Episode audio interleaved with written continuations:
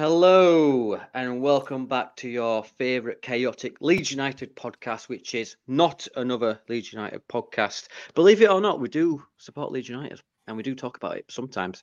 Uh, today, I am joined by one of the thirds of this podcast, is Kevin. How are we, Kevin?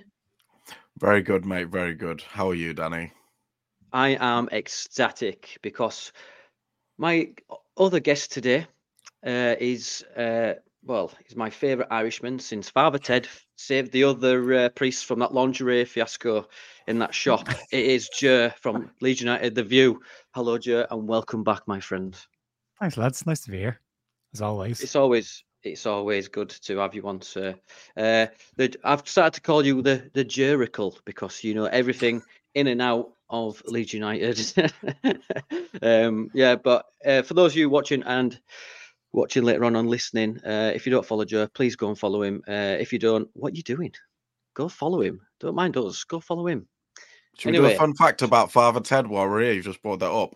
Ardal yes. O'Hanlon is a Leeds fan, isn't he? I believe. Yeah, yeah, yeah, big time. And if you say his name three times, your table starts to levitate.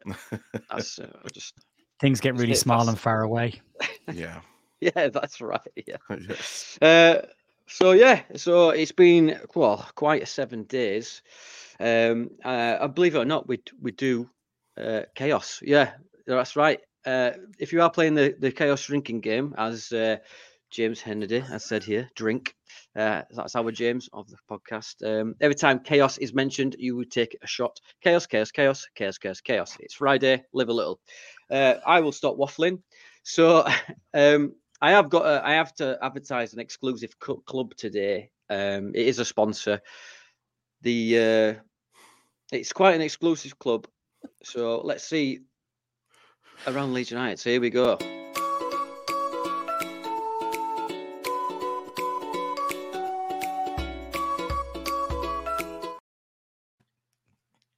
Can you guess who they were?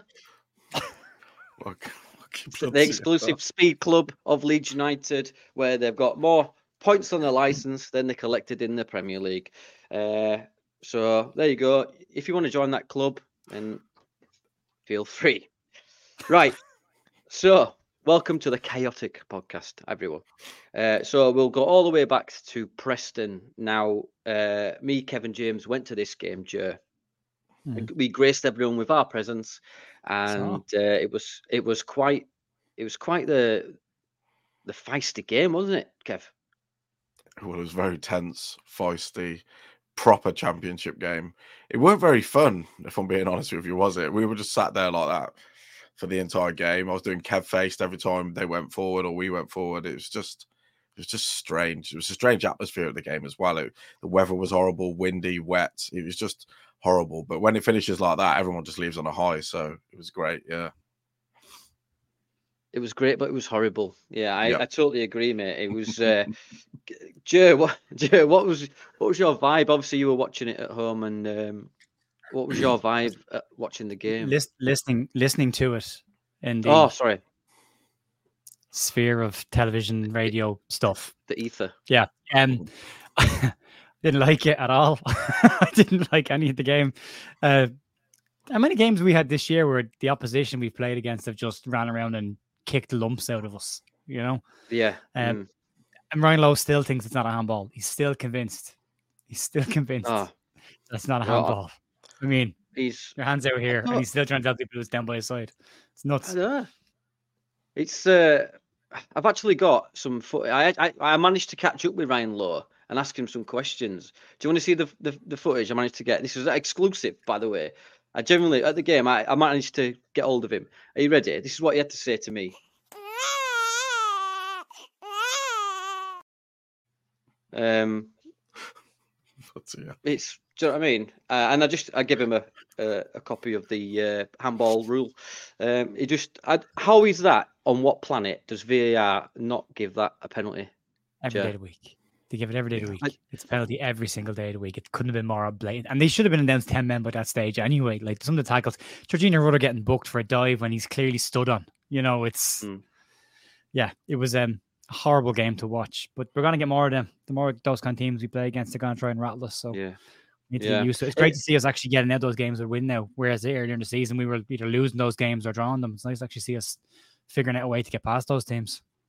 Yeah, it's always it's grinding out or winning it under that pressure. At one point, it reminded me of bloody Thunderdome because there were that many people getting clattered. Uh, mm. and at one point, I think he brought on a, a, a, brand new midfield just to get booked and and you yeah. know like put the weight on us a bit. Um, Kev, how many yellow cards did you see, mate? Because I saw about fifty million. There was there was a lot. There was a lot of bad tackles. Uh, even you can tell it was a bad rough game because Archie Gray was pushing their player. You know, he was just he, and he don't do that sort of stuff. He was getting wound up by and kicked all the time. Evie was mentioning it last night on the on on Joe's podcast about how he like he, he's been getting kicked now for two games in a row. So fair play to him, but he's he's injured and it's not nice, is it? He's only little. Leave him alone. God's sake, he's got Lego in that home. Just leave him. but no, he's yeah, it's it was it was it was just horrible game. It's we're gonna get that a lot. I think a lot of teams are gonna play like that, especially against against us at Elland Road. It's just gonna be horrible, dirty games that we're gonna have to grind out wins and and now we know that we can do it. So I'm quite impressed with that and chuffed with it. Yeah, you yeah, like to win games I mean, like that, don't you? Sorry, you like to win games like that because we've been blowing teams away and if we, if we if we can know now that we can grind out these results, it's just it's just a good sign. And and everything seems to be unraveling around us as well. The teams dropping points while we're winning game after game. It's a good sign. I'd rather rather be in our position now when all the other teams seem to look like they could be losing players, big players, and we're hold, keeping hold of everyone. Let's yeah, let's just keep it as is. Yeah, exactly, mate. Exactly. And we'll come on to the transfers in, in a little while, but I want to just uh, talk about um, obviously the, the their game plan, Joe, were just to to I think we dropped to their level, uh, and they just they just came to frustrate, didn't they, and just be shit. I think they always say those kind of teams will drag you down to their level. You know, they'll they'll mm. make it the kind of game that they want it to be. They won't let you play football. But we've had it all season, and, and as you already you've already said it, like the amount of games we had this year where we got bullied. I mean, Blackburn. I know we wasn't we didn't lose the game, but Blackburn there was a clear clear plan to upset the Leeds players and try and be overly physical as well. You saw with Stoke as well, Rotherham as well. There's plenty of teams, not just a low block, it's low block and kick them. Kick them as hard as you can. You're starting to see the Leeds players stand up to it now, which I'm delighted to start see happening. Joe Rodon's comment last week about he saw the tackle, didn't like what he saw, saw and wasn't having that, and went and got stuck in straight away. So it's great to see that kind of stuff. We, we need to have a bit more bite and a bit more battle about us. It's nice to be a nice football inside, but we need to have a bit of grit in this division as well. And over the last couple of games, we've started to see. I mean, Norwich as well. Norwich, once well, half after half time, they weren't interested in playing football. They were interested in hurting players as well. So it's good to see that we're managing to get past those teams, get a bit more physical with them, and show we're not going to be messed about with that. We can do both sides of the game. So, yeah, nice to see. More yeah, yeah, it's yeah, we need to that. I mean, obviously, there was some for me personally. There were some performances what were a bit low below par, and that was just for for that player's potential. For, for instance, Kamara for me with the a uh, bit of a sore thumb. I just I just thought that he kept losing it too easily, and a few opportunities of theirs came through Kamara. Kev, do you do you agree with that, or am I just chatting absolute beans? No, we mentioned this last week on the on the Sunday Club, didn't we? That we thought Glenn Kamara he had one of his most poor games that he's had for us for a, for a little while most poor games. That's excellent England there. Yeah, he's had, he had his worst game with us for a while, and I, I agree. He, he, he, weren't at his best, but one we still got the results when we're not playing good. So that's always a good sign for me. Yeah, um, I want you to picture the scene, Joe. We're sat there. It's you know Elland Road, cold, typical Yorkshire weather. Uh, Kev leans over, whispers into my you know smooth ear, if you will, and he says, "Six 0 This six 0 and then you can imagine six, 65 seconds after uh, after kickoff, we're one 0 down. I mean, for me, yeah. um, I think Joe Rodon does what he has to to because he's uh, I, I, can't remember. I think we're Miller who got the the better of him, and he has to he has to bring yeah. him down, He otherwise they're in. Yeah, yeah, yeah. You're right. Yeah, right. Yeah, I'll, I'll uh, Sorry, I, you know Glenn though? I agree with Glenn Kamara against Preston. He wasn't great. It's probably one of his weaker games, but I thought he was very good against Norwich. I thought that he dusted it off. He was tidy against Norwich. He wasn't bursting forward, but he was looking after the ball quite well. I thought, and again, I think he's a lot more comfortable playing beside Ampadu, where he's still trying to develop a relationship with Gruev. So it's it, it'll take um it'll take a while for those two to get on the same page, and then you'll know if he can go forward or not. But I think he's doing. I mean, Norwich, I thought he was tidy enough with the ball; he kept it well. Mm-hmm. Um, outside mm-hmm. of the, I don't know who decision whose decision it was in the second half for us to just drop and sit on our box for thirty minutes, but um, and try and counter attack at home. I don't like that stuff. I really don't like seeing us on the back foot, but it's a it, yeah. it showed that we if we have to put our backs to the wall and defend, we can. Yeah, yeah, yeah. I mean, it, uh, it's from a comment here from Derby Days. I think is it Joe Ellis? You'll have to let me know. Sorry, lads. Um, Kamara has dropped off a little in comparison to the start of the season. Do you agree with that, Kev? Yes and no. I think at the uh, the first couple of games he was he was dynamite, weren't he? And then obviously uh, Joe took loads of abuse about Glenn Kamara, didn't he, at the start of the season as well? Yeah and and and obviously he took it on the chin and took it back. But yeah, he seems to have kind of his energy levels may have dropped off a little bit compared to what he was at the start. But sometimes you can understand that we've just come through a massive grueling period of games, and Farke does not rotate much at all. He keeps as, as much the team as he can. So you can't just put I think that he's dropped off. It's it's more about energy levels for me. Again, he still doesn't make his subs. it just baffles me. But we're still winning matches. So yeah, I'm I, I, think he just needs a rest, and I think he'll be one of the ones that probably don't play tomorrow, uh, in my eyes. Then give him a rest, and he'll probably come back, be back to normal for Bristol next week. Yeah, yeah. I mean, hopefully we'll, you know, we'll come on, we'll come on to the Plymouth and all that later on. Um, but any, anything, anyone for you, Joe, that would just below par, and you, you standouts for that matter. It, it's funny because the bar is very high on the two people. I thought Rutter had a very good game, but gave the ball away a huge amount against Norwich. Like, just I love seeing him go past two or three players, but there is a time to let the ball go and let the ball do the work for you. and he was um, a little bit wasteful with the ball at times, especially in the first half. Chris Summerville seems to be going through a little bit of a wobble, although he's still playing really, really well. But com- mm. compared to the start of the season, he's snatching at chances now where he was burying them at the start of the year. It's bound to happen. You're not going to go through an entire season and be 100% every single game. You're going to get parts of the season where the form drops off a little bit, but the ceiling is so high and the level has been so high from the two of them that even when they do drop off, they're still making an impact in the game. They're still getting involved. But I think in, in if you take the chance that Chris had in the last two games and go back to the start of the season, I think he scores all of them you know, and he's just going through a little bit of a wobble yeah. at the moment in terms of his finishing. Um, and I'd like to see himself and Rutter at times let the ball go. Just let it go a little bit earlier when the passes around. I think Bamford was having a pop at Rutter and create different points in the first half, saying, "Look, it's great that you've beaten him. Then let the ball go. You know, don't go mm. back and try and beat him again." So they just need to knock that out of the game a little bit, be a bit more effective with the ball. But it, but again, as I said, they're still playing really, really well, even though they're not at their normal, very, very high standard. Mm. I like I, I always say this like I love Rutter. I think he's great. I love that he's enjoying his football and he, he likes to uh, experiment on the pitch if you will. Um but sometimes like you touched on it a little bit there like it, it does just a little bit too much. Like mm. at, the, at this Preston game he, he, decided to do a back heel in like the 85th minute when we had it in the corner. Uh, am I am, am I just seeing that? Am I just am I nitpicking there no. or do you agree? No he did it a couple of times in the second half. There was times in the second half where we needed to keep the ball. I think it was um, Tony Dorigo made a point, I think about halfway through the second half of saying Leeds just can't keep hold of the ball. Every time we win it, we give it away again straight away, or we kick it long and we lose mm-hmm. possession of it. I think he criticised Meslier a couple of times for getting the ball and just knocking it long down the park straight to their goalkeepers. Like, well, you're just giving the ball back to them again. We've got to retain mm-hmm. the ball for a bit. We need a break here. And then you look at Rutter and he does the great stuff, goes past two lads, runs down the side, and you're like, right, keep it now just slow it down, keep it, start passing it, tries it back heel, loses possession, they break. And I mean, if that's what catches you out and it ends up being one all, you know, that's the game wasn't one at one nil. I I thought we needed a second just to be to be comfortable with it, but you don't want to be losing the ball, especially in a one nil game when you're under a bit of pressure. And Norwich put the pressure yeah. on the second half, so yeah, just that kind of stuff. That's that's just that's age as well. He needs to just mature a little yeah. bit. Those kind of yeah. things. Understand? He's got plenty of in Bamford around him talking to him. We'll sort. I would imagine we'll sort that out pretty quickly. Yeah, yeah, I agree. Yeah, totally, mate. As as per you are Jericho. Uh, but pe- people who missed it or just joining now, it's a mixture of Ger and Oracle because he's yeah, chaos drink. Uh, Kev, obviously, uh, five, what, two minutes in and five minutes later, uh, we we equalise and we all turned away because we thought Summerville had overplayed it. But then, uh, what do you call him?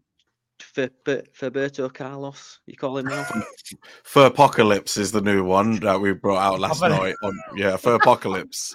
Yeah, for Apocalypse is a great one. We had uh, we had that brought that out last night. So yeah, for Apocalypse now. He's, yeah, he seems to have picked up a bit of his pace again, hasn't he? Yeah. Because he got there rapid, and I, I, can't fault the guy at the moment. I just fault him when his knees fall apart in February. That's what it's going to be. yeah, but yeah, he's, he's, yeah, he's he's playing really well, and he Danny. Uh, he's he's mm. doing somewhat right, and we all love a good redemption arc. But yeah, yeah. I, we just as we were saying last night, it's just just our luck. He'll, he'll just get injured on the first or second of February. So, see, yeah. Yeah, we'll, we'll talk about transfers in a minute, but I, I don't think the 49ers are so, that naive to think, oh, because his form's a bit better. He's obviously got a medical history. Um, he's he's got his own He's got his own medical room. He's got his own chair. He's, he's lazy boy in the corner in the medical room. Uh, he, he, goes on nights out with the physios, doesn't he? Anyway, it, he's going to uh, live his frequent flyer miles if he doesn't get that sorted. Yeah, yeah. He hasn't had a stamp in ages. Like exactly, mate. Yeah, if he, get, if he gets one more injury, he gets a free coffee from the uh, That's exactly Four yeah. Cafe. but yeah, um, Joe Firpo, he's uh, coming to a. Is that four assists now?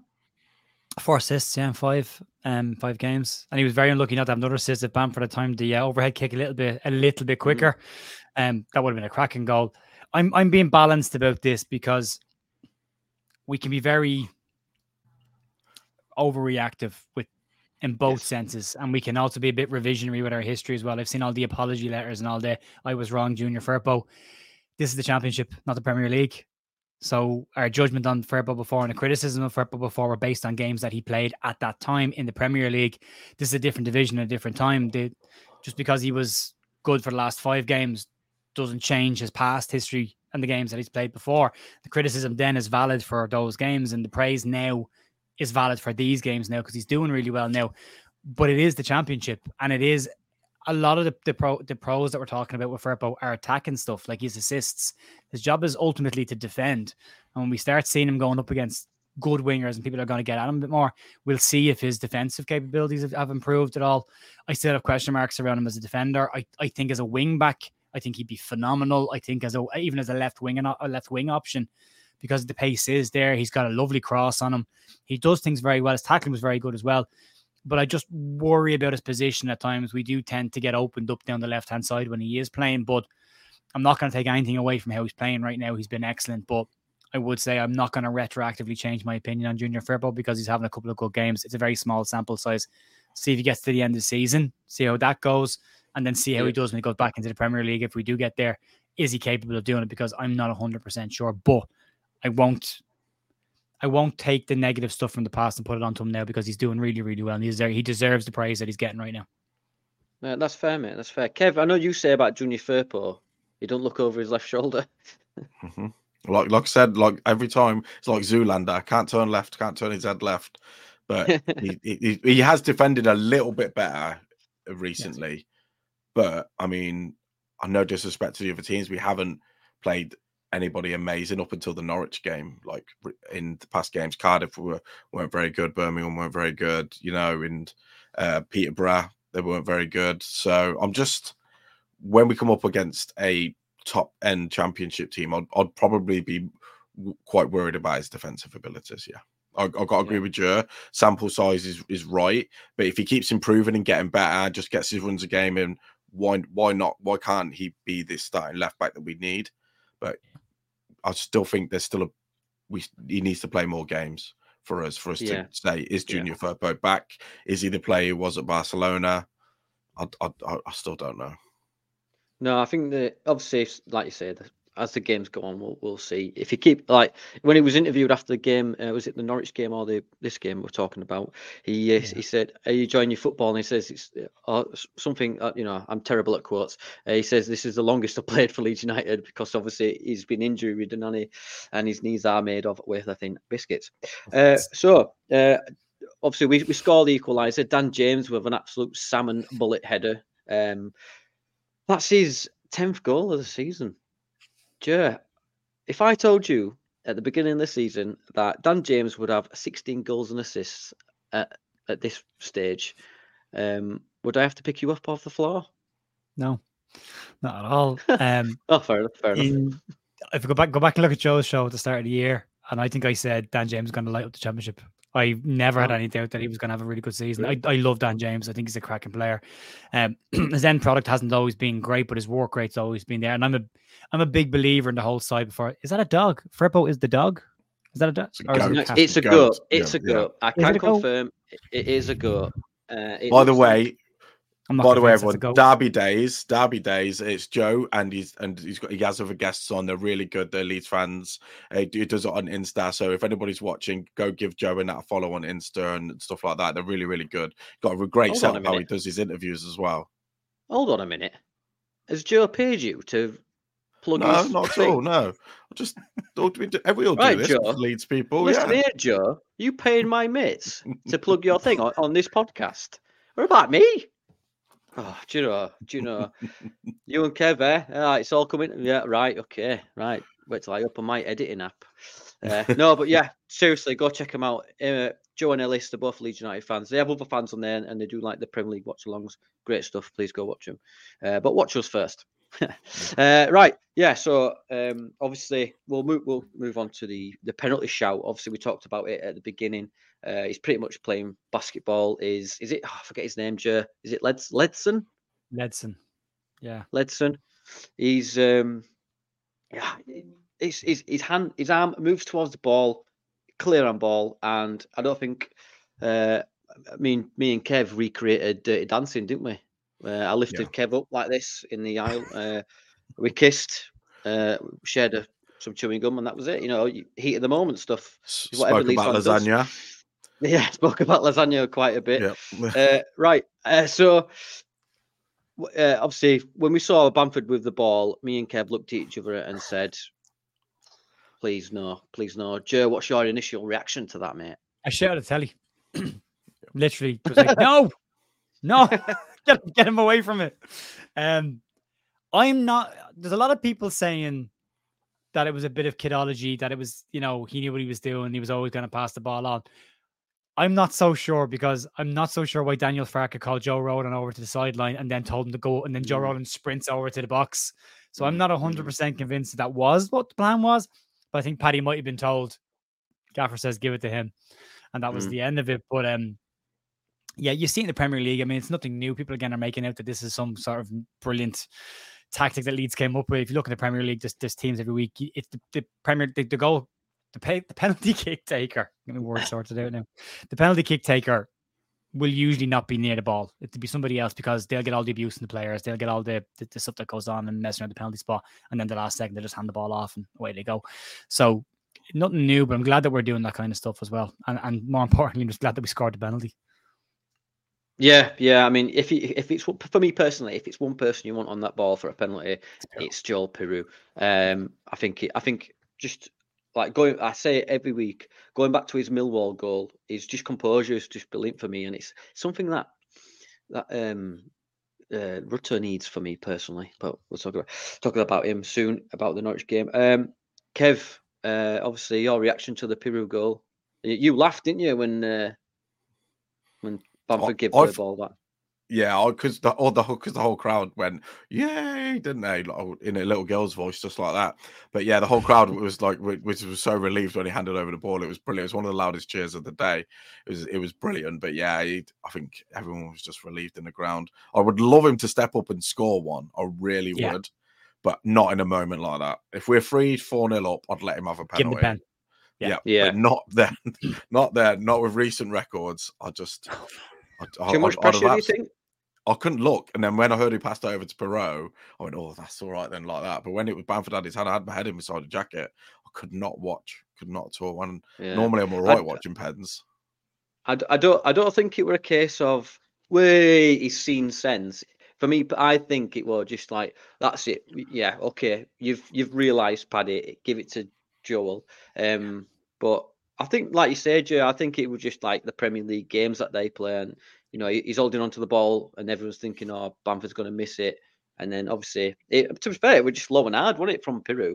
It, it was classic. Just shows the goalkeeper. Yeah, it just shows the keeper yeah. the eyes and goes the opposite way. I mean, it's not. I mean, if the keeper goes the right way, he probably saves it. But that's the whole point of it of being a really good penalty taker is you can trick the keeper into going the way you want them to go and then pop it on the other side. So, yeah, look, he did his job. Put the ball in the back, and that starts sounding like Roy Keane. He turned up and he did his job. That's all that. That's all that matters. It's his job. he gets his shots on target. That's what he said. Got to get him on target. That's my Roy Keane. That's the only thing. my grandparents would hate me. Oh yeah, my grandparents. I do apologise, Ger, if, yeah, you take any offence to that. Um, I, I will. I, I, will give him uh, a course to do about you know the Irish um, accent. I'll have to go through HR, but you know, again. Um, but so yeah, um, but yeah, Dan James, 16 goals and assists. Piroe mm. is on 11 goals and assists. Uh, Summerville's on 19 goals and assists. Um, like you say, uh, Bamford's on four goals. You know, Rutter's on 14 goals and assists. That's nine assists as well. So as you can see, across that front four, I think I think we're sound. You know, we'll go on the transfers in a little bit, but um, here's a player that I really want to talk about, Gruev. Uh, and across across both games, or ever since he started playing, I've got a stat for you. Gruev in his last three games, right, ninety three percent pass accuracy. That's amazing. That's great over across three games. Yeah. Amazing. What's your thoughts, Ger, on on Gruev getting in the Gruev player? He's excellent. I, I really enjoying watching him. Um, we haven't had a player. Who was it? I think it was uh, Dom Matteo or Jon Newsome or somebody compared him to um, David Batty I'm saying it's the first time we've had a kind of player like David Batty who can throw wow. himself into tackles, doesn't mind sticking a leg in, um, physical when he needs to be. But I mean, a little back flick against Norwich was lovely as well. Like he's he can be very tidy on the ball. It's not just his passing accuracy though; it's the volume of passes. It was 173 passes against Norwich and he 93 percent accuracy. That's massive amount of passes. Like, yeah. Um, usually say with most most teams, if you're averaging over three or four hundred passes a game as a team, you're probably winning the game. He's chalking up 175 passes, 173 passes on his own. So that's just one player. And for to have the accuracy, I mean, in the 80s, if you have a midfield with 80s percentages, you're probably in the top half of the table or, or you're in the playoffs there if you're if you're doing that. He's in the 90s after you know been sitting on the bench for most of the season. I, I think he's been mm. excellent defensively. He's been really really good. His pass is lovely, and, and it's not just side to side passing. He does look for through balls as well. And he does try and split the lines with passes as well, and he can do that.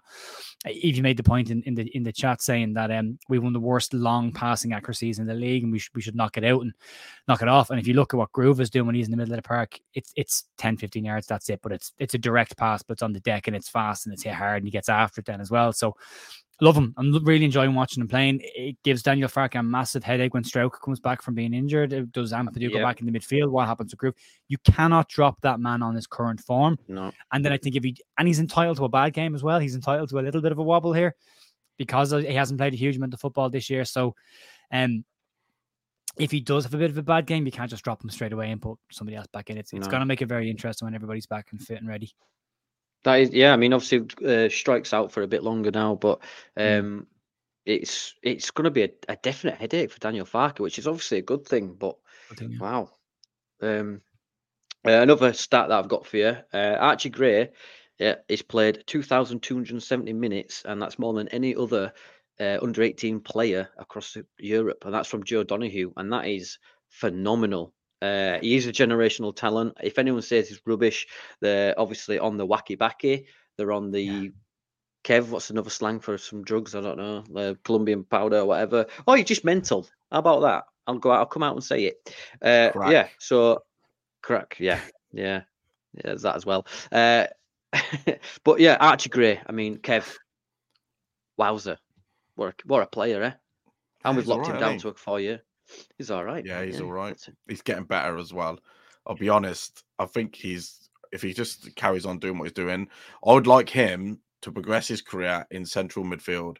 I'd like him to be that that midfield that bombs on and gets him beyond the defense because you can see what he he goes past people. He's really strong runner with the ball, especially through the middle. But we're actually playing really well with him as a fullback. Is Archie Gray destined to be Leeds right back for, for the next four years if Daniel Farke's manager and the way our midfield is right now. I, don't, I just I don't know, but I'd like him to become a midfielder because he probably add goals to his game and assists. But yeah, he, he's going to be something big, and I do feel he, he should be playing for Leeds for many many years if we go on the trajectory that the 49ers want to go on. And and that's that's a good thing. But uh yeah, let's just I don't want to talk about him playing for anybody else. So I think I'll just leave it there. It's not it's not gonna happen, mate. And if he does leave in 30 years when we eventually let him out of his cage, uh, we'll just uh, by that time uh, you know, because it's like Jurassic Park, we've got the Gray's DNA on file. And by that time, two more have grown up to footballing age, so we're all right. Don't worry about it. We've got Harry. We've got Harry coming through just after him, so that'll be all right. That's exactly. a striker that we need as well. Exactly. If, if, exactly. If I could just go back to Gruev, uh, obviously, because we, uh, I just want to touch on what uh, Ger said there, because he's been amazing, hasn't he? Like you say, he's passing, he's tackling, but also the shape of our team when he's playing, because he drops it in, don't he, and lets Amper do those do those runs down the left hand side our, our shape defensively is absolutely class. So I just, as much as I love Pascal, and I do think he'll come back into the side, uh, I do think there's a lot more options for Leeds now with the people that they've got. Ampadu can drop in and Gruev can drop in there. It's just I just don't see Ampadu and Gruev playing together. Which no, I, yeah. I agree, mate. I think that when they played against uh, who was it? I think the, basically Ampadu and Gray played together, and I think they nullified think each other. I think it was Stoke. Stoke that was it. it? Yeah. yeah. Uh, I've got a, uh, Michael Brown here in the comments has made a really good point, right? And I'm going to bring it up, but he's beat me to it. Gruev has bided his time on the bench and waited for first team opportunities, something that Cresswell and Spence have learned from as Farke, just take into account. But what you know, shades of that I echo. Um, so mm. he has sat on the bench, he's waited, he's took his his opportunity with um, Cresswell and Spencer side, right? Um, he has took this opportunity and he's got a firm grip on this midfield position for me. Joe, yeah. obviously you reacted, reacted to that comment a little bit. I, I, I, I don't agree with the Cresswell, the Cresswell stuff. I think people are being excessively harsh on Cresswell. I'm being honest. Daniel Farke's press conference today, I think he clarified. I think Daniel Farke realised what he said the last time and how it was being picked up by people, and he clarified an awful lot of things. He said today that Cresswell's been professional. You know, he, but he said, and it's understandable that a young player who has played in, in for Millwall at this level last year and could and proved he was a good player at this level is frustrated that he's not getting game time. So Farke's said he understands that He said the kid's being professional. We can be very harsh to go in our own young players way too early and, and way too heavy sometimes. So I don't necessarily think I, it's not fair to label somebody as not being professional if you don't know what they're doing day to day. And we don't know. All we can take out what Farke has said. and even the first part, the first thing that he said about Cresswell as well, all I took from it was a 21 year old who thinks he should be playing and is really disappointed that he's not playing. And that's, you know, you see that in dressing rooms with kids. I've managed teams, I've coached teams, and, and even at amateur level, when you you pick a team, you could have four or five lads on the bench who all think they should be starting the game. And you'll have faces like you'll be, you say, oh well, this is the team, and you'll have a couple of sulky lads in the corner, but you know that's just young players. They're like that. They want to play every minute of every game. They want to be involved, and when they're not, they get they get annoyed and get disappointed, and that's expected. Farke doesn't want that in the camp, and that's also acceptable and also understandable. He doesn't want that. Um, I think he clarified that today. So I think I think Spence maybe, yeah, I agree with the Spence part because stuff's come out that he was late and he was his time was timekeeping wasn't good and he missed a couple of uh, uh, club events. That hasn't come out about Cresswell. It's just a player that's been and, and he never said yeah he was people have been saying he had a bad attitude. Farke never said that in the first press conference when he was asked about it. He never mentioned the word attitude. He said focus. He's lacking focus right yep. now. And he sees yep. him on the bus and the head is down. He's not focused on the game. So they're a very different thing between focus and attitude. People can be very quick to jump on the attitude bandwagon. Um, and I don't agree with it necessarily with Cresswell, but I do agree with it with Spence. So half and half. That's me on taking it. No, I, I agree, Kev. You're on mute, Kevin. Yeah, I agree. I, have always, I've, I've always thought it'd be something a bit different in the background with Cresswell. Uh, I, I mean, I've, I've just said something previously that uh, that if we're going to let Cresswell go, it should be out on loan and not selling him. I think he put it onto the Twitter because he he he has got potential and he has a good player, but also managers don't stick around, and he's only young. So if, if I'd, I'd, I would have sent him out on loan, but I can see him playing on uh, tomorrow now as well. I see Cresswell getting involved anyway. tomorrow. Yeah, yeah. minimum really on the bench. Yeah, yeah. I mean, because I, I agree. focus and attitude. Oh, oh, sorry, sorry, carry on. Okay, no, go, go, go, go. Yeah, focus and attitude are completely different things. It's like we've had the same thing with Gnonto as well, haven't we? And uh, it, obviously he was he was off it, and and and and he's back in the squad. and he possibly sign a new deal. So there's always ways back from players like that. And I do think Cresswell comes into that bracket. I don't think they they want to sell Cresswell. I think they want to keep him as a part of this long term project. But the way Joe Rodon's playing, he's, he's just got to take it on the chin. Like like so like Gruev, Gruev has done. He's took him ages to get in the side. He's come in, he's played well. He's took his chance with both hands, and he's going to be hard to drop him now. I can't see him being dropped for any any time soon unless he has a stinker. So yeah. yeah. I agree. Just touching on before we move on, uh, Gnonto, mm. I think that was agent poison in his ear, personally. Um, we all know what his agent was like. He did the same with uh, Zeniola, Zenioli, or whatever, uh, Ravioli, whatever his name is. Uh, yeah, but so, yeah. So, all in all, good win, won it, lads. And uh, it was good to take three points. And it was good to meet in person, wasn't it, Kevin? Yes. You need to work That's on your it. kissing though. Anyway, yeah, so let's yeah. move on to the next segment, which is for those people who don't know, is guess the player. Now, uh, it's a recent uh, one, and I will put. You've got five seconds to have a look at this player, uh, and your clue is today that Marcelo Bielsa coined a phrase. Now, let me make sure I pick the right one. So you have got five seconds, and you have got to try and figure out who this player is.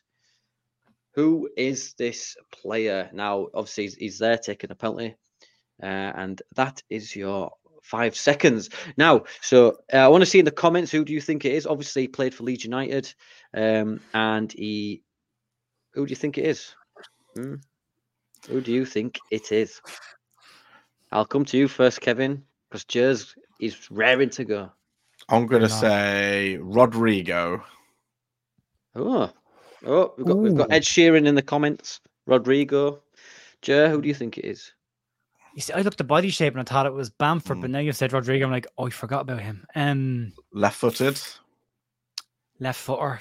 Paddy's left-footed. Yeah, Paddy's mm-hmm. left-footed as well. I think it's Paddy. Penalties because Paddy did take penalties, so I think it might be Paddy. Mm-hmm or Pikachu, one or the other. uh, uh, if you're watching, I'll put it up again. It's Make Penfold, sure isn't you... it? From Danger Mouse. That's who it's going to be. Something like that. yeah. well, let's let, let's let's get some uh, let's get some comments in. Uh, we've got Ed Sheeran from James. We've got Strong Rodrigo. Show. We've got very good Davis. Uh, we've got Greg Davis from uh, Evie. Uh, and no one else wants to join in. So what I will do, uh, I will. Uh, so this is what you saw. Now I said Marcelo Bielsa coined a phrase. Now we all know that you know uh, over in Australia, uh, it is Hovis, very good Hovis from uh, who's played for Legion Idol them years ago. Uh, now that is a famous phrase, very good Hovis, isn't it? You know, simple white. Does that mean Andy's got it right? Uh, very good, but he spelt Hovis no. wrong. Yeah. No, oh. it's very good Hovis. We all know he played for Leeds United for all them, them months, but you know it's a shame it didn't work out. You know he's back with Warburton's FC. Uh, right, so we're moving on. Uh, no one wins. What if nobody ever week. gets it, Danny? What if nobody ever guesses it? Then I win. uh, we are a chaotic podcast. I never said we were good. I just said we were silly. Uh... James is coming. Right. James, shut up. Uh, right, okay, so we'll move on to some news now. Uh, obviously, we touched on it there, and um, if you're still watching, that is. Uh, so, then obviously, you touched on it there, Kev. Gnonto has been offered a new deal. Right idea for you? You think he's settled down? He's got his head screwed on? Well, he seems happy. I mean, everyone's saying, "Where's Gnonto? Where's Gnonto?" But I mean, uh, Evie was mentioning this last night. He's, he's been in, he's been down the tunnels at the games. He was in the video with Rutter when they're dancing around. He's still there and thereabouts. It's asset protection for me. If we go up, I mean, uh, they're, they're protecting his value with this. He's probably on one of the lowest earners on the squad as well because he came in last year as a youth player, hasn't signed a new contract.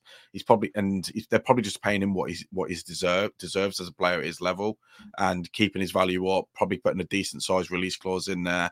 And I do think Willie Gnonto will play a big part in Leeds towards the end of the season if he mm-hmm. stays. I have faith in this lad. He's going to come good at some point because we saw it last year against Man United.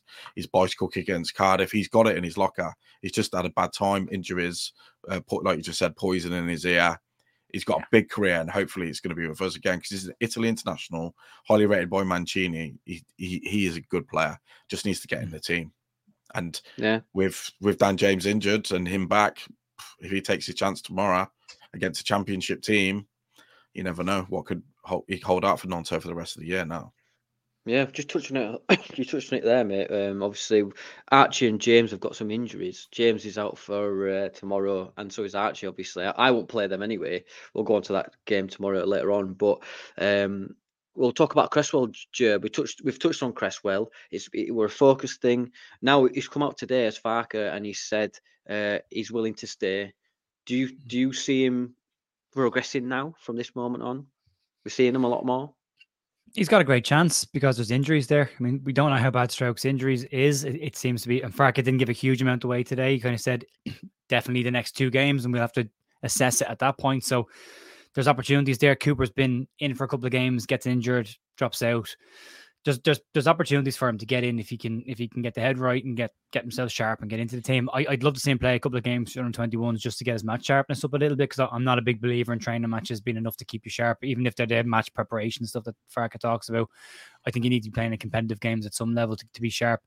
But he's got opportunities. I, I don't think he'll start tomorrow. He may do, but I don't think he will. I think he'll probably be on the bench. I don't think he brings him straight back in if there's been a bit of a butting of heads. I think it's like, yeah, softly, softly, I'll bring you back into the fold, but you're not necessarily starting the game. but he might get some minutes. And going back to what Kev said about him as well, I didn't understand the rush to sell the player. I just didn't get it. I mean, if his value yeah. at the moment is five million, he played, and the way it's been been worded, and, and I would agree with a lot of this was, he scored a couple of goals at the start of last season for Millwall, but made a couple of big mistakes with them as well defensively. But by this, when he came back into the team in the second half of the season, he was phenomenal for them. He was one of the main reasons why they pushed up the table and made it run the playoffs. And his injury coincided with their form dipping and missing out on the playoffs in the last couple of games. He's been phenomenal for the England 20s elite squad, and that's a really, really good squad of players to, to get into. And trust me, it hurts me telling you that England team is good. So there's something in that, right? He's very good in that, and then he was very good for well, 21s as well. You know, so it's it's never too late to take Patrick Bamford back, mate. You know, he's in form now. you can have him, keep him. No, it's okay. No, would, would you not no. just? no, it's fine. It's okay. No, we won't take that away from you. Sure. if, if we no, him, if we wash him, we can wash the England off him if you want. Spray him down. And every day you get an, England, an England number nine in your squad. You know, you need to keep him. To keep him. You know. I want to add um, something to to this Cresswell thing, if that's all right, Joe. Imagine Cresswell's on the bench against Norwich the other night, and they're bringing on Adam Idah and Ashley Barnes who's a better centre half that who to, to, defend for us alongside Modern. Road than that yeah. than Charlie Cresswell to be they're just going to fill it into the box. Imagine he's on the bench. He's coming on, isn't he? Because he's great in the yeah. air and he just and he's he's he's very brave. I thought he would have been a really good sub to be coming on in those last yeah. five minutes when we're under the cosh from long balls, people whacking the ball into the box. So you can see he's he's got value to this to this team. But I just I, I just don't just don't think uh, Farke fancies him because of his ball playing skills, really and, and you know, Joe Rodon's and form. That, that's fine though, Kev. I mean, there's hmm. no issue with that. The manager picks the team, and ultimately he'll live and die by his own decisions. But as we, as we said earlier on, when was, the time, when was the last time we had a manager here for more than three years? When was the last time we we Bielsa for three years? Beyond that, it's six months a year, six months a year, two years maybe. Grayson. So Grayson was yeah, what maybe. two, two and a half, three years, two and a half years, was maybe oh, three years, maybe a bit more, maybe it was a bit more. But like, if you look at the lifetime of a manager, and, and like I remember this years ago what a club that I was playing for. It was a case of I don't have to, I don't have to leave the club. I don't have to survive anything. I just have to outlast the manager, and then the next guy that comes in, I've got a fresh chance with him. Yeah. You know, and if it's a case with you know the managers, this manager might not fancy Cresswell, and that's absolutely perfectly acceptable. That's his choice. It's his style of play. It might not fit, and not every player fits every manager. But to sell the player is a very definitive statement of we're done with you and you're gone the next guy that comes in could be a big fan of that kind of player and would want to use that player. I know you don't have him anymore in your squad. Where loaning him out, he gets the games that he needs. It also allows him his value to, to increase if he's playing well. Because there were clubs that wanted to buy him after his loan spell at Millwall, so that that will bring his value up as well. And then you can bring him back whenever you want him, or if, or if he's back to a level that you want to have him at, you've got that option. He's on a five year contract. He's only just signed it why sell the player for what ultimately with what the 49ers will have it to get into the Premier League next year is peanuts. Like four or five million. Mm. Like what difference is that going to make to your budgets really next year? Not an awful lot. So yeah, I, I I personally think it was I'm glad he started it out. I'm glad he wants to stay. I'm glad he's knuckling down and I was listening to Square Ball this morning. They were talking about his uh, younger brother Alfie, who's in the in the under 18s team. And they're like, if we fall out with one Cresswell, we fall out with all the Cresswells? Are they all gone? Do they all have to leave? Or can we keep one of them? Can we hang on to them for a bit? So yeah, it's look. There's clearly a player in there. There's pretty, clearly a couple of a, a good defender in there. The stuff he did last year at Millwall stands up. And to Kev's point as well, not only bring them on late in games to defend, if you need to attack corners, because we don't score a huge mm. amount of goals from corners, he's very good at attacking corners and he gets a lot of goals from corners for a centre back. So there are options, but if you need yeah. to throw big man up front the last few minutes, you can do that as well. So I'm glad they've sorted it out. I'm glad they've resolved it. I'd hate to see a, a Leeds, you know, academy pro, uh, yeah. prospect just dwindle off or go somewhere else and make a name for themselves at another club. I hate seeing that kind of stuff. So I'm delighted yeah. it's been sorted and fingers crossed he gets his opportunity. And then it's up to him. It's up to him. And, and remember, Klich Klich wasn't fancied by any manager until Bielsa come along. Which, uh, turfed off Utrecht, yeah, yeah, and then and then yeah, he just was, comes yeah. in. It goes pre-season with Bielsa, that becomes a mainstay for years. I, I, can't even remember him missing a game through Bielsa legacy. Do you know? So I think it was like yeah, 90, 90, 96. Yeah, no, just short of 100 it was like 96, 98 or something. It was just short of 100 um, like consecutive games for Leeds United. And I, me personally, I love Klich. I wish he'd come back. Um, and so when he left, he said, "I'll be back for that that, that 200 appearance."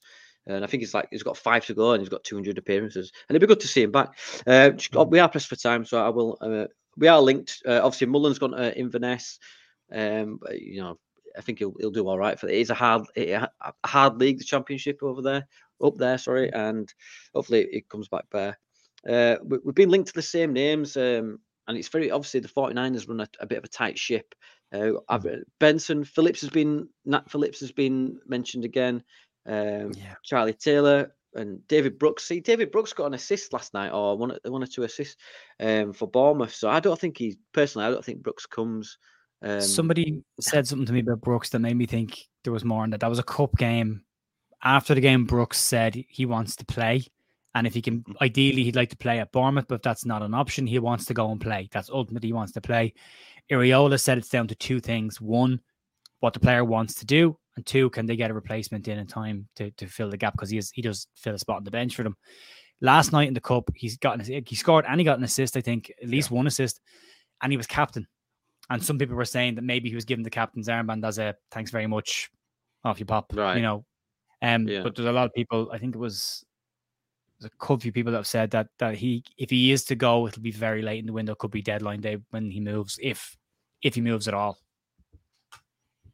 Yeah, uh, yeah, yeah. Kev, what do you think? I, I like David Brooks, and he's come over. He's come through a lot of adversity and like near career-ending injuries, life-threatening illnesses, and that. He he's a really, really silky player. He's also Welsh, and that that fits into our mantra. Mm. I'm sure Leeds and Bournemouth, there's there, we've got good relationships recently, haven't we? I'm sure that something can be done there. I really do. I'd like him to come in, but yeah, I agree with what Joe said. I, I, think all Leeds deals are going to come down to the last day of the window. Yeah. I don't think there's going to be a player in yeah. tomorrow. I think it'll all be done on Wednesday next week. Yeah, I, I, agree, mate. I think I don't think they're, they're naive enough. Yeah, yeah. It's all cloak and dagger in it. Yeah, I, I yeah. do. I just, I just don't think the 49ers are naive enough after the summer to weaken themselves, sending Je- uh, Jed Spence back, Ayling's gone, even Mullen, you could argue. But yeah, I just don't think they'll they'll get rid just to keep it that way. I just, what really annoys me is when fans say, "We're not what we're doing. We're not doing anything." That's because we're moving in. It's buzzword, moving in silence. But you know, it's I just don't think they'll go. Oh, we're we're going to try and sign so and so today. Do you know what I mean? Just won't come out and say it. Um, I also right, think. So, uh, sorry, Danny. I also think it's because they're going after the right profile of player. They're not just going to get someone for the sake of it, just to have bodies there in case something goes wrong. He wants specific players. Like he went after Ampadu, he went after well, we went after Kamara for a long time. Every player that he got was was was a profile that made the team better even Spence should have made the team better on paper. We all knew that. We were really excited for Spence, and it's obviously it's not worked out on the on on the mental side, not on the on the playing side. So you can every player. I would rather them go after the right players that are going to push us for promotion than just going out and they're getting their targets now, and then somebody becomes available on the last day of the window that they really want, and he goes somewhere else. So, I'll, if we can get the right players that we want, I'll wait until twenty three fifty nine on the thirty first of Jan. You know, yeah. I, I don't mind.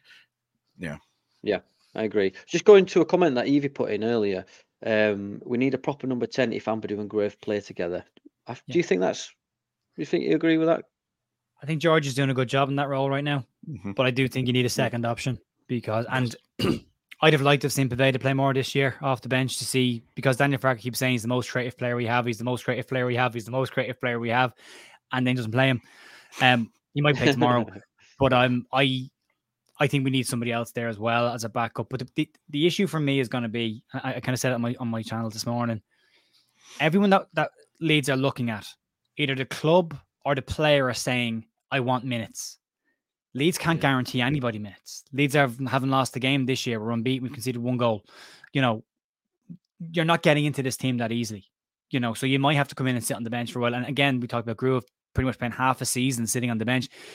These players aren't going to come to Leeds if they're going to be sitting on the bench for six, 10 games out of what's left, 18, 19 games left. So they're not going to do that. And that seems to be the problem. The Ben Godfrey one seems to be down to the fact that he wants minutes and Leeds can't guarantee him that. So that seems to be the, one of the big stumbling points there outside of the fact that Everton want a loan with an obligation to buy and Leeds are miles away from what Leeds value him at as well.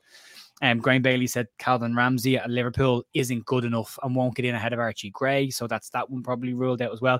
Ben Johnson's not happening. He's staying put at West Ham. He had a really good game when he came on in midfield for them last week. Um, so he's he's gone. Connor Roberts is probably the only one that's that's a possible get at right back. But again, I don't think he's going to come unless he's been told you're coming in as first choice right back. That's that's going to have to be. And again, I, I don't think Daniel Farke does that. So I think getting cover might be okay. I agree. Leeds are going after the right caliber player, and that's why it's taken so long to get them in because you're going to have to wait for Premier League clubs to do their business before you can get these players.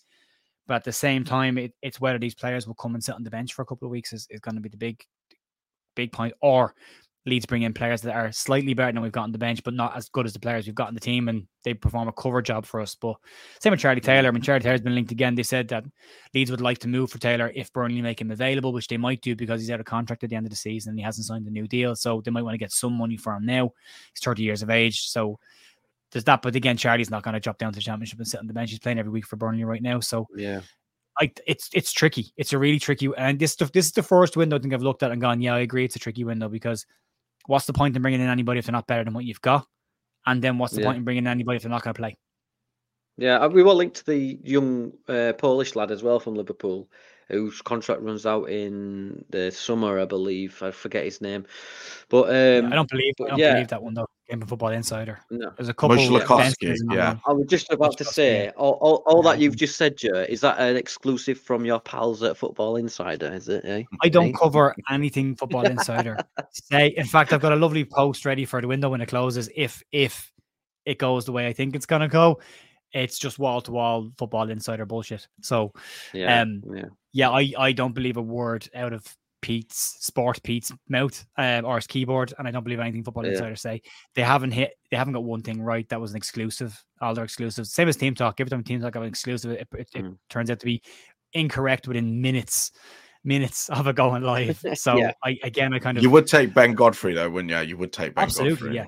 I think Ben Godfrey would be good because right he, he covers back, two yeah. positions. Yeah, he mm. covers two good positions. Yeah. He's a good right back, and Farke knows him, so mm-hmm. he might not have to sit on the bench for as long because Farke knows exactly what he's going to get from him, pushes him.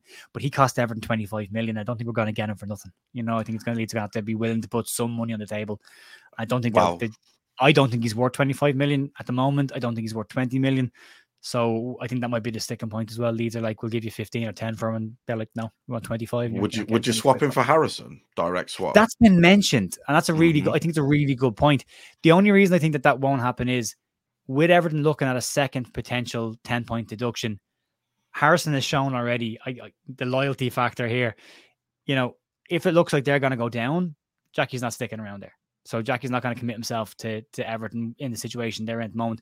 And then you've seen all the posts about seven seven partners, the clubs that they own around Europe as well. They're not doing well financially either. So there could be some big problems there for Everton if they get found guilty of another FFP breach. And I don't think Jackie would stick around. And I think that would make it really tough for Everton to try and do a swap with Leeds, but I think it's I think it's the right way to go. If Leeds wanted to get Godfrey on the cheap, that's what you do because I don't want to see I don't I don't want Jackie to come back. So I, I would be happy to to swap him and get even throw a few quid and swap him, but I don't think it'll happen. But it's a good show. It'd be funny though. Mm. Be funny though, wouldn't it? It would be funny. That would be good. Yeah. Yeah. And we got anyway, Godfrey and Harrison got relegated. It'd be so funny. Yeah, I know. Right? And we went on to win everything. Right, just some breaking news, wait, obviously, wait, before we came on. yeah, um, obviously a bit of a wobble wobble. Uh, Kiernan Dewsbury Hall from Leicester is in talks with Brighton. Now that's a bit of a bombshell if he goes because um, he's been their star player. And uh, was it is it Ndidi that's injured now for three months or something? Um, bomb, bombshell for that. And I think um, I think that changes the league, not in terms of like running away with it, but I think maybe we could catch up. You know, who knows? I know anything could happen. Yeah, it's nine points right now, so it's it's there if they start dropping. If they if they keep dropping points the way they've been dropping them in the last couple of games, if they keep losing players, I I said before Christmas that I thought January was going to be a huge month for Leicester with the the African Cup of Nations and the Asia Cup as well. They're going to lose a couple of players for about ten matches. If their teams progress. But now Ndidi being injured is a huge loss for them as well. Um, even in terms of squad depth. and then if Dewsbury Hall goes, that's their their talisman. Although I, I, did love the comment that was in the chat earlier on that he's a 75% passing accuracy um, yeah. as their best as their best passer. So um, yeah. 30 million, I think Brighton have that. I mean, they've been yeah, they've been selling everyone for 100 million, so they've got probably got a couple of quid in the bank at this stage. They could probably try, and that would be great for us but they'll they'll bring somebody else in as well. But whether they're at the same level as Dewsbury Hall, I don't know. They're not going to. They're not yeah. going to be able to sign someone at the level of Dewsbury Hall to, if um, if they didn't have him when he would have got relegated. No, chance. I know they're going after that no. Sensi from is it Inter Milan or uh, AC Milan? Milan? Yeah, and he he's yeah. he's just bog standard, isn't he? You know. No, well, they had the, the, other guy called back from was it Man City you called the other guy back? I can't remember Man City or yeah, no Chelsea. Uh, no, Chelsea. Casadei. Casadei's been called back. Wheels are falling so off. Yeah. It's all happening. Yeah. It's all happening. So let's move on to Norwich then, uh, because we are pressed for time, and Kev's got to do his salsa classes later. Uh, I've, got, so, I've got dinner. I've got. I'm going. I'm going out for dinner. Late dinner. Yeah. Um, so Norwich then. We'll, uh, so Bamford scores from a, a wonderful, a wonderful cross from Daniel James, which makes it five goals and assists in five games, I believe. Um, mm. Is I mean, me and me and Kev were saying last week. Well, I said to Kev, um, is this purple patch over for Patrick Bamford? Do you can you see this continuing, Joe? He's in a Bamford streaky. He's always been streaky, um, and I think he's benefiting from the way we're playing this year. We looked at the start of the season, the first half of the season. I think we'd said a couple of times on, on different different channels. Um, the amount of balls that Dan James was smashing across the six yard line, there was nobody there because Georgie wasn't a natural nine, so he was dropping deep and he was leaving gap, and was playing as a ten, so he wasn't going in on the, into the six yard area. Paddy will occupy that space. He'll occupy the two centre backs. He'll keep them pinned back. He'll sit between the two of them, and he'll look. The, the things that Paddy does well are the ugly side of football. You know, the the pressing, the bullying centre backs, the occupying them, keeping them busy, and um, I think he's benefiting from that because the kind of balls that Dan James putting in, Dan and Bamford said himself after the game. Dan James knows his movement and knows where he's going to be, so it's easy for Dan James just to clip the ball in there. but the way we're going right now, I can see Paddy scoring a lot more game, a lot more goals. He still he still needs to tidy up the finishing a little bit. He should have had two minimum the other day. The the, the left footed thrash that he had at the ball that he yeah that was that was like, that was that was funny. That was wasn't it? To be that was yeah. But you're like if, if if he didn't have a goal to his name at that stage, the mm. crowd could have been a different, slightly different reaction. But he's he's in a really yeah. good vein of form. He seems to be enjoying himself. He enjoyed himself with the fans as well when he scored, which I really I really liked seeing that as well. Um, yeah, it's great. Look, I, I think it continues for a while anyway but he will have another, you know, patch where he doesn't score goals because that's the kind of player Paddy is. He'll score for five, six games in a row, then he won't score for two or three, and then he'll score for another two or three, and then he won't score for four or five. So it happens with him. But I'm, I'm glad right now that he's finding his form and he's fine because because he's an asset in this division. Whatever at the Premier League, yes. he definitely is still an asset in this division. So it was said by a lot of people, we just need to get him happy and just need to get him back in form. I think Frank has managed his fitness level really well. That he's not getting caught with injuries now, and he's not getting you know playing 20 minutes and pulling the hamstring again. He's managed him really, really well. So hopefully the injuries are behind him and he can focus on the rest of the season because a fit, a, a fit Pat Bamford at this level is a is an asset to the club. Yeah, I, I agree, mate. And I think the dynamic between Bamford and Piroe as strikers is totally different. I love how Bamford runs the line. That's why majority of the time he is offside. He's not just having us on. he generally does make them runs. Um, Kev, uh, talk to me about Gruev. Kevin Gruev. Let's talk about another that back heel, by the way, Oh, oh bellissimo, wasn't it? I, I, can't, I can't give him more credit than I've already given him on the pod so far. He's, he's more. Uh, we want more. Yeah, he's just he's just he's just really good. He, he, the, the way if you see the way how many if you watch him off the ball, he's always turning his head, and that's a sign of a good player who's really good at their awareness. He's always like that, doing the little messy yeah. shake of the head. So he's always like doing his scans, knowing where everybody is at all times. That's why his packing, passing accuracy is, is that high because he's always knows where everybody is. Yeah, Firpo, another excellent game for for Firpo. Um, Joe, that Archie tackle I mean, it's it's seventeen year old kid, man. He's we're on and no we're, card. We're on no card as well, and he gets a, an attacking phase going. Yeah. He's unbelievable, this kid.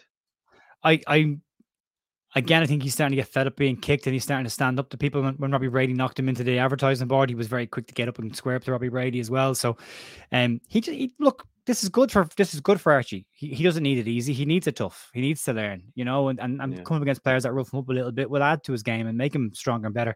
It's the one thing about young players when they step up to a first team that you always worry about. Can they handle, handle the physicality stuff? They have to learn that, and he's learning it rapidly. But he's he's adapting so well and so quick. But it was a nasty tackle that should have got a yellow card because by the definition of the rule book, it was a cynical tackle. There was no ball there, and he took the player out. And that seems to be what's caused the knee injury because a couple minutes later he was down. They said he, he the bang and then he'd overextended the knee as well. And apparently Archie thought that he'd done his ACL. They were really worried about him for a couple of minutes, and then luckily it's just ligament bruising or, or impact and not actually anything serious. So luckily for that, but it was a horrible tackle. And, and these have been going on these players. Willie Gnonto at the start of the season had some horrendous tackles put in them that he got they got away with. Summerville the same. Um, some of the tackles that are going on Leeds players. If you're in the Premier League, I think there's an awful lot more red cards going out to get teams against Leeds because some of the tackles will be reviewed. You know, they've been there's been nasty ones off the ground, ankle high tackles. It's not nice to see. And the referees, for me in the championship, are probably the worst that, I, that I've seen them at this level. Even the length of time we spent in the championship, I've never seen them as bad as this. And they don't seem to want to do Leeds any favors or protect the players as well, especially the younger players. Some of the tackles are horrendous and they should be looked after and they're not being. So Leeds are starting to take it into their own hands. You've got Joe Rodon who's now stepping up and getting in people's faces. You've got Archie doing it as well. And that's just going to have to be the way it is for the rest of the season. You've started to see Leeds players cause a little bit of aggro on the pitch. Going back to Bielsa's time, we saw that happen the, the, year we got up after the first year, and you saw Clicky getting involved and stuff on sidelines. So mm-hmm. you need that. You need that edge. You need that bit of niggle. And I'm delighted to see we've got it. But they, they, this is the problem with with playing a 17 year old every single week, he's going to get targeted because he he will be more experienced players. Like Kenny McLean was having a couple of nips nips at him as well. Like they'll target him and they'll say this is a guy we can rough up a little bit and intimidate. So we have to be careful with him. It's not just protecting him for minutes; it's protecting him for those kind of things as well. We just got to be careful with him. Yeah, I, I agree there. Uh, sorry, uh, Bandit But Some people said Lord Bamford should never wear the shirt again. Should we forgive them? Them people, we with their trousers around their ankles at, adult age. Let's not listen to them. Let's just go off your own opinions, mate. I think Bamford is in this league an asset to us, as Joe said. Um, you know, you know. We, we can all be frustrated at him, but we shouldn't abuse him, is my opinion. Uh, but anyway, but there's a um, line, isn't there, so, That's that's the thing about yeah, it. There is, I said this yeah. during the week no issue with people criticizing the player on performance. No, I've never got a problem with that. And, and as Daniel Farke said it, when you sign the contract, you know what comes with it. And if you want the, the flowers, you've got to take the, the thorns as well, you know, when it's not yep. going well. So, but it should never get personal. When it crosses the line no. into personal abuse, then you've gone too far. You've already lost the argument. It should be about performance and ability. That's it. And that's yep. where it should, yep. that's where it should stay. Exactly. Exactly. Um, well, overall, uh, Kev, it was good to see out a 1 0 win, wasn't it? Against, let's not, you know, Norwich had a bit of form. Uh, they, they played all right, didn't they? They, they're not exactly rubbish, but you're good to see out the 1 0 win. Yeah, they're really good in possession, especially for that middle part of, of the game. After when we, we, we were under the cosh for a bit, I, I thought Kenny McLean was, was really good.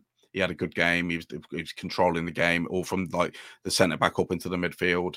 It it just showed grit, defensive work and shows how how good we are with especially with Gruev dropping in to make that third centre back. It, like, it's just games like that when we're we are under the cosh. Last year we would have lost. Beginning of the season we would have lost that game. They'd have equalised and they would have won two one. We all know what we come in, but yeah, I'm just just happy with the way that where we're grinding out these results, especially in the last two games, because we have had it a bit. Preston dirty, Norwich, they they had a game plan and they stuck to it and they actually did play around us for at least a good 20 minutes when we did hardly even touch the ball. And it, and again, just shows that that we can grind out these wins and I'm impressed with it. Yeah, you agree, Joe? I mean, obviously, um, I mean, it's a good point that Kev makes, but it's it's a team that it goes on to you know finish in the top two, in my opinion, if we ground out hard games like that. Obviously, we broke the record. Yeah, we broke. The, These... Sorry, uh, go. go on, Joe. Yeah. There you go. You finish no. Uh, so the record is we've got four wins in a row in January for the first time ever, ever. in our history. That's all I wanted to say. I wanted to sound smart, but it, it didn't come off. Uh, go on, Joe. you need to win these games. I, I, I said this again earlier on the year. It's fine beating Leicester and Nor- and Ipswich, but they're not the games that will get you promoted. It's beating everybody else. It's beating the teams that are in the bottom half of the table. And our stumbling block this year has been the teams from 16th down. They've been the ones like every time it was like, oh, Leeds are playing Rotherham the 21st in the table, slip up. Leeds are playing Stoke, they're 19th in the table, slip up. You know, so you know, yeah, five wins or whatever it is. James is in the comments. I oh, don't know why. We, have we told him why James is not here tonight? By the way, have we told him why? Oh yeah, where where is James tonight, Kev? Oh, he's doing. Uh, he's a paranormal tour guide. He normally works at Coventry Cathedral on a Friday every other week. So, yeah, that's where James is tonight, doing paranormal, paranormal tours. Around, tour guide. Yeah, yeah, around yeah. Coventry Cathedral. That's where he is tonight. Yeah. What is he? Is he as a ghost? Is that? He... No, he's he's the one showing them all the spots where all the ooh, spooky stuff's happened. So that's what James is doing tonight. Yeah. Nothing. He's not very busy right now. There mustn't be anybody with him. Yeah, it doesn't look like it, does it? no one's turned up. Right, they're all they're all because they're all watching us. That's why. Mm-hmm. Uh, right, so we'll just we'll move on to um, Plymouth. we'll move on to the Plymouth preview tomorrow. Obviously, we'll because I know that Kev's got uh, we are a serious podcast. Please do like and subscribe. We're, we're 20 away from uh, 400. So if we get to 400, Kev will actually Breakdance live. Uh, he's promised me that. It's, it's in writing. So Plymouth tomorrow, Joe. Uh, mm. do you see many changes tomorrow, mate? Yep. Yeah, I think so. I think I don't think it's a choice. I really don't think he has a choice. I don't think he'd like to, but I, th- I don't think he has a choice tomorrow. He needs to be careful with the team we're starting to clock up injuries now. Over the course of this season, towards the back end of it, we're going to start seeing more people getting niggles and getting tired and picking up injuries because of the amount of minutes they're playing. So, needs to be careful. I think you'll see well, Gnonto's apparently back in the mix as well, so he could be in the team. Um, I think Poveda might might actually play in this game as well, and you might have a couple of surprises as well. But I think he'll he'll he's going to have to have to protect the players for next week. Like he, the league is by a mile more important. But I still think we'd have enough to beat them. I mean, the fact that he pointed out today, Adam Forshaw and Darko Gyabi have played their last two games and they've been very, very good for them. Both of them are ineligible for the game. So that means an entire new centre midfield for them. And we and we should have been better against Plymouth the first time we played them in the league. We were excellent for 45 minutes against them, and then we took the foot off the gas in the second half. I, we just weren't ruthless enough. So, um, yeah, I think I, I, I think there'll be changes, but I think we should still have enough. Yeah, I think you'll see Gnonto and yeah, I think you'll see Gnonto and Anthony starting tomorrow. I, th- yeah. I think that Poveda probably in Rutter's position, uh, Piroe up top. Uh, I do think one of Gruev or Kamara will be taken out. I think we'll see Cooper possibly playing Shackleton at right back. Uh, I think Meslier will stick in this side. I think he'll make five or six changes. I, I do, yeah. See, on Meslier, I, I did see some a picture earlier about the program. It's got a picture of Klaesson on the front, right? Uh, does, yeah. Exclusive. Um, but obviously, it, it could mean anything. But I think Klaesson. But he doesn't concede any goals, does he? He doesn't concede any goals, and through his entire Leeds career, it's not conceded a goal. So all all all the uh, magic. Sir Jinx a lot over here. Sir Jinx. No, you can. There's a, there's a group. There's a group of people who think Klaesson should be number one, and they always tell me when I point out that you don't watch on 21 games, they always tell me that they've watched every single minute of every game he's ever played. Okay. he's great. I watched him in the 21 team and he does make a lot of mistakes. And I, I, mm. ju- I, he's not, he's not for me. And I, I would be concerned if we play against a team in the league, if he played, that would put shots on us because he was very well protected for the two games that he played. But if yeah, shots on him, to do. mistakes and yeah, that's my worry with him. Yeah, so Let's get a prediction then, Joe, from yourself, sir. What do you think? Do you think we're going through? A 2 1 win, and I think Mateo Joseph will score one of them. It'd be good to see Mateo. Most of it want him to score. I just want him to score. Yeah. Yeah. Yeah, same. Kev? I'm just going to go 2 1. Definitely. I think we're going to win. Uh, I think it'll be an entertaining game tomorrow because of the changes that'll be made. But the players that we'll be bringing in would get into any other side in the championship, which is which is strange. So Gnonto and Jaidon Anthony, yeah, I'm going to go 2 1. I think it'll be a good game to watch. And it, it, I know we don't really care about the cup. I mean, I'd love a cup run, but I think we can watch a game where we're like, we can actually have a little bit ease the pressure off ourselves as a fan base and not go crazy. And I'm really looking forward to just actually watching the game where I'm like, mm, okay, it's it's just going to be lovely. Yeah, hopefully we'll go through. Um, I mean, I don't think Plymouth will want to go through. I think they're busy trying to stay up the league. Uh, right, so yeah, um, uh, bear with us, everyone. Not long to go. Two more segments. Oh no, another two segments. Hang in there. Don't worry. Right. So we're going on. What we do now is uh is it's called Top Knob, and what we do if you don't know, I hope. Uh, right here we go. Andrea's in the comments. Joe. I'll be coming to tip my record, Joe. Because uh, watch out, he says. Uh, Joe and Andrea. Uh, I think you, you're both on four appearances each now. Oh, um, okay. So the first one to ten gets some uh, Nalp meat merch. Um, uh, or you get to take me out on a date. Either way, you know, you get your choice. Uh, so yeah, everybody's a winner. Uh, so what we do is we nominate someone who's pissed us off, and we you know we call them the top knob. We put them in and we vote, and we see who is the top knob. So let's get into this week's top knob. Top knob best jingles in the game. Right. Uh, so, Kev, we'll come to you first, mate. Who do you want to nominate for top knob? This week, I'm going for a Twitter account named Saints Statistics. I've seen because this. He, yeah, yeah, he is he has riled up the entire Leeds United Twitter fan base. Uh, and the way he goes, and just that one line saying, with Leeds out of the picture, and every Leeds right. fan has just gone bright red out the this, haven't they? And he, he's just brought on himself. He, I don't think he knew what he was writing. But yeah, he that, that I think that's rolled up, and I want, I want him to be top knob of the week because some of the, the, takes on there were brilliant, and he's just rolled up the entire fan base. And it was it's funny to read out the Leeds responses because Leeds Twitter is yeah. the most craziest place on earth, and they they, they will fight yeah, they will fight for their club tooth and nail from the, their handset. You know, that's how funny yeah. it is. But yeah, he, he's done my head in this week. It's just funny what I love about this fan base, right, and also hate about it, is that you'll see a tweet and you'll be like, right, I'm going to say something. But by the time you've got into the comments, there's about 300 other comments saying exactly what you wanted to say and more. Uh, that's the thing about journals full uh, all about uh, Twitter, at least Twitter. Oh, yeah, exactly. Yeah, exactly. Let's not go into that again. Uh, I've only just got over the death threats that I got just from being associated with it. I'm only messing. Uh, right right. So yeah, Joe, um, who's your top knob, mate? Before I did that, I just went on, on Kev's one because I, I thought it was brilliant. If Leeds, Leeds could be second before Southampton and Ipswich kick a ball mm-hmm. again, like Leeds yep. play before them. Exactly. So to say Leeds were out the picture, I thought was like hilarious. But yeah, you knew what you would do. Let them think that. Let them think that. Um, mine's Ryan Lowe. Mine's Ryan Lowe. Oh, I really? would have let him okay. away with it last week because of you know managers can say silly things after a game when they haven't seen it back. But then to, to say it yesterday in his press conference that he still thinks it's a handball and the VAR in the Premier League would give it every week, I'm like wouldn't give it. I was like, dude, you need to stop. He just sounds terrible. to me like a manager who's panicking and he's clinging onto his job. Um, yeah, Ryan Lowe for just being a bell end. yeah, I agree, mate. Uh, I wish I could nominate both. In fact, fuck it, I'm going to nominate both Ryan Lowe and Saints statistics. He knew what he was doing. You are both this week's top knob. Top knob.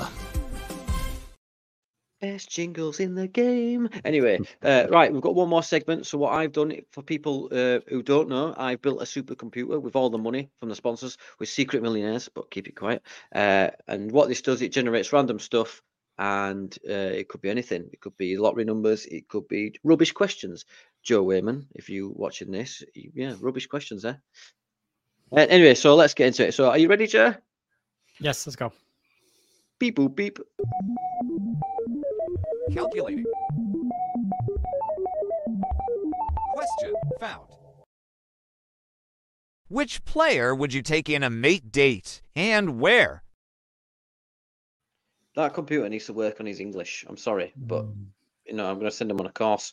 Right. So uh, obviously, I'm super smart, and I've created this al- algorithm. Uh, so, which current or old Leeds United player or any player would you take, Kev, and where? I'd take Paul Gascoigne out on a night out, man. I'd love to go on a night out with Paul Gascoigne. You wouldn't survive I that. was- Yeah, that's what No. I'm thinking. If if I was near the end, right, and, and I hated my life, I'd go on a night out with Paul Gascoigne or Mario Balotelli. I'd, it's just one of, between one of the two. that. Yeah, I Bloody think hell. Paul, Ga- Paul Gascoigne on a night out that would that that would be a good for me. Yeah. Go on, Joe. Oh, where, thought we where, Kev? Where, Kev? You didn't say Oh, where. to uh, uh, the the Bow Green Club in Coventry. I'll take him to It's the very Bow Green specific, Club. but, hmm but you, you'd They've go out there, great but you'd end up in decor. Thailand. Yeah, they got great. the They got great decor in there. Yeah. Sorry, Joe. What about you, sir? I thought it was just Leeds players. I was thinking like of current players. I- I'd love to chat with Bill. I would have loved to gone out with Bill somewhere. Um, old players, Rudy Austin. I just, I just want to. I'd love to just sit down and talk to Rudy Austin. I really would. I'd like to get inside his head. I love them. Um, but if it's players that are not, li- or bring bring Georginio Rutter to a rave. I'd love to do that with him. That'd be fun. Oh, yeah. Yeah, that'd Rutter to Or, or a fashion really show with Rutter would that would be some fun as well, wouldn't it? He's like telling some you, right? clobber, mate. Oh my god, he's got some weird clobber, hasn't he? Yeah. I think he'd be well up for it. A couple of He glow sticks. He'd be grand. I, uh, I don't know what. I'll probably get Dan James, cover him in grease and try and catch him in a field. I don't know. That's just random. That's just popped into my head. I don't know. I mean, I, I'd probably take Furpo laser tag or something.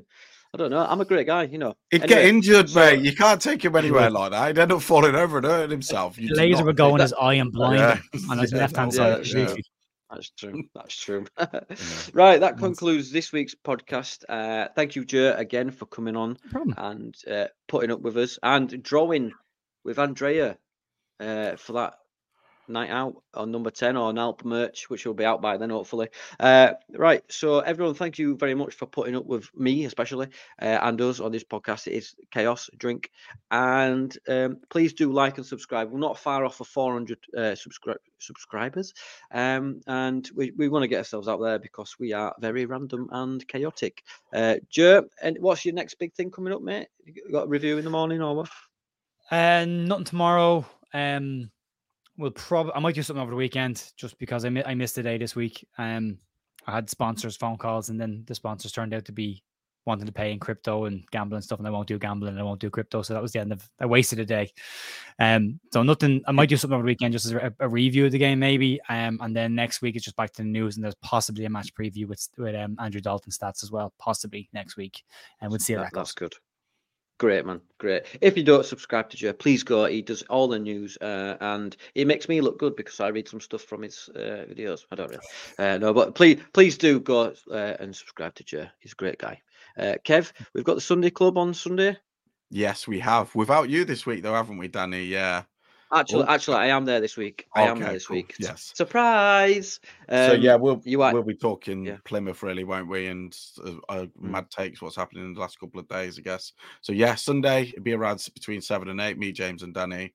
Yeah. Good. Yeah, so please, that's over on the Leeds House uh, fan podcast. It's uh, uh, Kev. You can see it in Kev's name there. Thank you once again. Uh, please do like and subscribe. It means the world to us. And thank you for putting up with us. And we will see you next week.